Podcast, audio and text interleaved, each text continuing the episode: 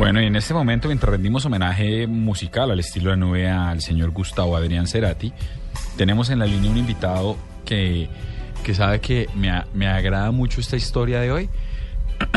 no solo uno sabe la trayectoria de Nelson Freddy Padilla Castro, quien es el editor dominical del Espectador, uno de los periodistas más respetados, ha pasado por todo tipo de medios desde que arrancó en Colprensa.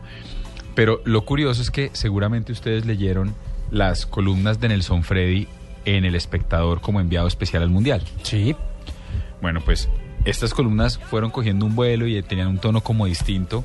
Pues imagínense que se le acerca, se le acercó un ejercicio, se le acercó una editorial y le dijo, venga, ¿por qué no hacemos un libro, pero hagamos un libro eh, digital? Por eso está aquí en la nube, hagamos un ebook. Y se le midieron y el libro ya está en este momento y se llama Vivir un Mundial, Crónicas de Brasil 2014. Pero dejemos que sea el autor el que nos lo cuente. Doctor Nelson Freddy, buenas noches, bienvenido a la nube. Bien, ¿cómo han estado? Bien, pues muy emocionados de tenerlo acá, muy contentos con el tema del ebook, pero eh, lo que lo que no mucha gente sabe y que tuve la oportunidad de discutir en una conversación fuera de micrófonos es que usted estaba en el mundial de vacaciones. Sí, eso fue un goce total. No. Esto es un proyecto muy divertido, pero muy interesante porque inicialmente me fui de vacaciones, después cuando empecé a escribir las notas, eh, el director Fidel Cano también se emocionó, entonces me dijo, quiero que escriba más. Entonces negociamos la mitad de las vacaciones y cada día iba surgiendo una historia nueva. Después me escribió el editor de, de libros y me dijo, eso es un libro y empezamos a trabajar ya con otro tono y con largo aliento.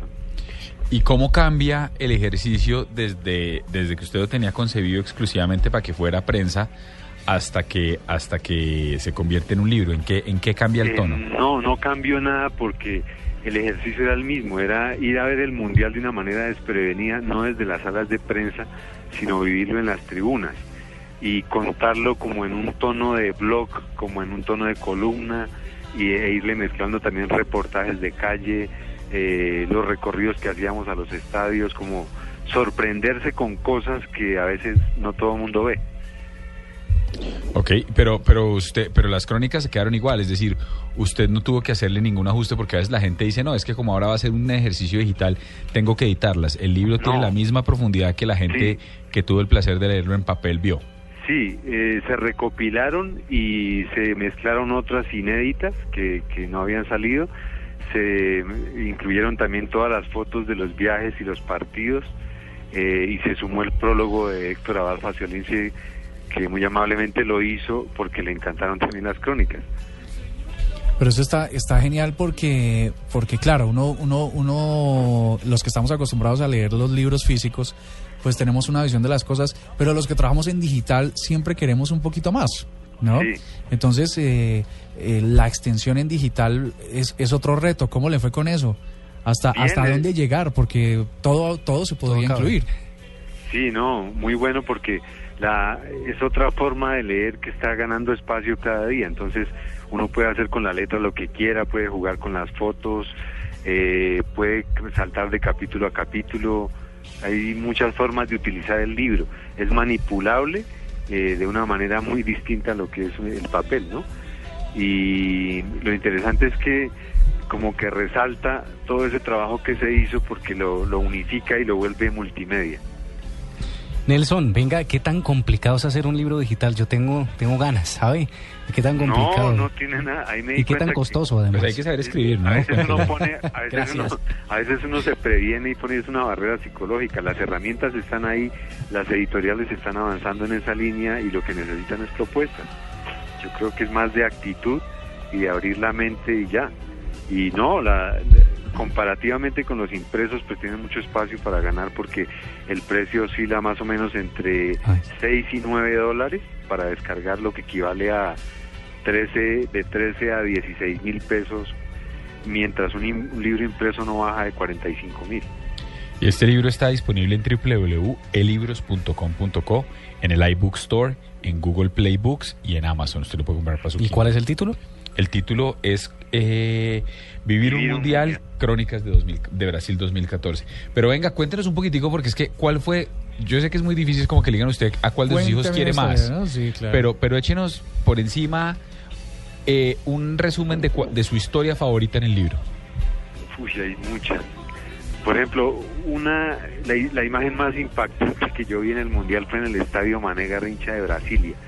Yo fui a la tribuna, a tres partidos en ese estadio, a la tribuna de discapacitados, porque mi hermano es discapacitado, está radicado en Brasilia, y allí al lado nuestro había ciegos asistiendo a los partidos, pero había narradores formados por la FIFA para hacerles narración audiodescriptiva. No, eso... Entonces imagínense no, no, no, lo que fue en realidad es poco, es, es, como, no, nos, usted nos pide que nos imaginemos, pero no hay manera, ¿cómo es? Una locura. Eh, son, fueron voluntarios formados en, los formaron en Brasil, brasileños, que les describían cosas a los ciegos que ellos no percibían por el oído y no sé, por ejemplo, le estaban diciendo el, el delantero se cayó, el árbitro le acaba de sacar amarilla, eh, las camisetas son de estos colores, eh, todo lo que está al alcance del ojo humano que ellos no percibían, menos los sonidos, porque ellos captaban todos los sonidos. Entonces son narradores especializados en describir ese tipo de cosas para personas con deficiencia visual. Tremendo. Una, una locura, ¿no? Otra, por ejemplo, que fue, que no estaba prevista, pero que fue muy loca, fue que para ir al partido de Cuyaba de Colombia a Japón, pues conseguí finalmente boletas, pero nunca conseguí un tiquete de avión. Entonces me tocó irme de, de Brasilia a Cuyaba, 2.500 kilómetros en carro en tres días. Eh, pero resultó interesantísimo porque conocí todo el proceso de, de, de, avance de la soya y el maíz sobre la selva. Me encontré con los indígenas que estuvieron protestando durante el Mundial. Bueno, fue toda una mezcla de sensaciones de ese Brasil marginado versus el Brasil que se sentía incluido con el Mundial. Había un gran debate ahí. 2.500 kilómetros es el doble de distancia que uno se recorrería, no, casi la misma distancia entre Leticia y Santa Marta. Es como ir tres veces a la costa. Sí, calcule. No, pues mire, hay que tener este libro, de verdad. Está disponible, repito. Y otra, ah, otra cosa que se trató de rescatar es una mirada literaria. Entonces ustedes van leyendo todo lo que ocurre, pero también eh, traté de citar todas las principales lecturas que se han eh, que se han hecho sobre fútbol, o sea, todos los grandes escritores de fútbol están citados de alguna manera en la mayoría de artículos. ¿Sabe que aquí hay un reto que me parece superado y, era uno, yo eh, leyendo y escuchándolo, sería el principal y es el mundial pasó y entonces como que toda la, mirada del, del, aficionado está en esos días, en esos momentos que usted vivió, pero en realidad estas historias alternas tienen toda la vigencia del mundo. Claro, es una memoria, eso fue lo que le interesó a la, a la editorial, que era una memoria vigente de un mundial que fue histórico y en el que Colombia fue muy protagonista y muchas de las historias están conectadas con Colombia. Es que, por ejemplo, el partido Colombia-Costa de Marfil, y fuimos desprevenidos al partido y en un momento Drogba se acerca a la tribuna de discapacitados a saludar.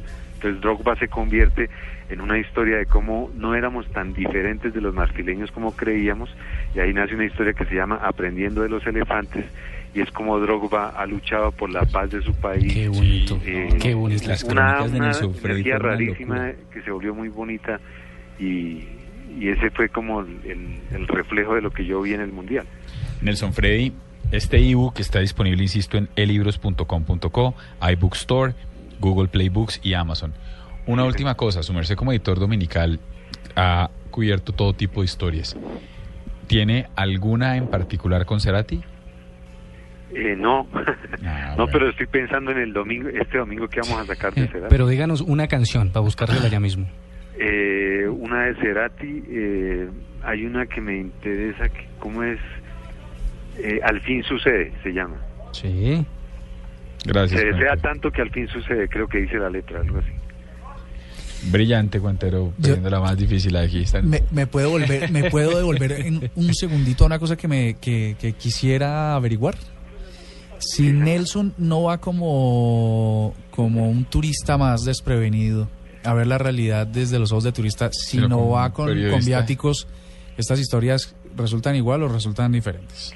No, eh, no porque estarían, si yo hubiera ido acreditado y en plan de periodista, pues hubiera estado en las salas de prensa y Entonces seguramente hubiera estado detrás de Beckenbauer, de como de todas las estrellas, ¿no? Pero aquí los protagonistas son, no sé, desde el unos colombianos que se recorrieron 9.000 kilómetros en moto para ir a ver el Mundial.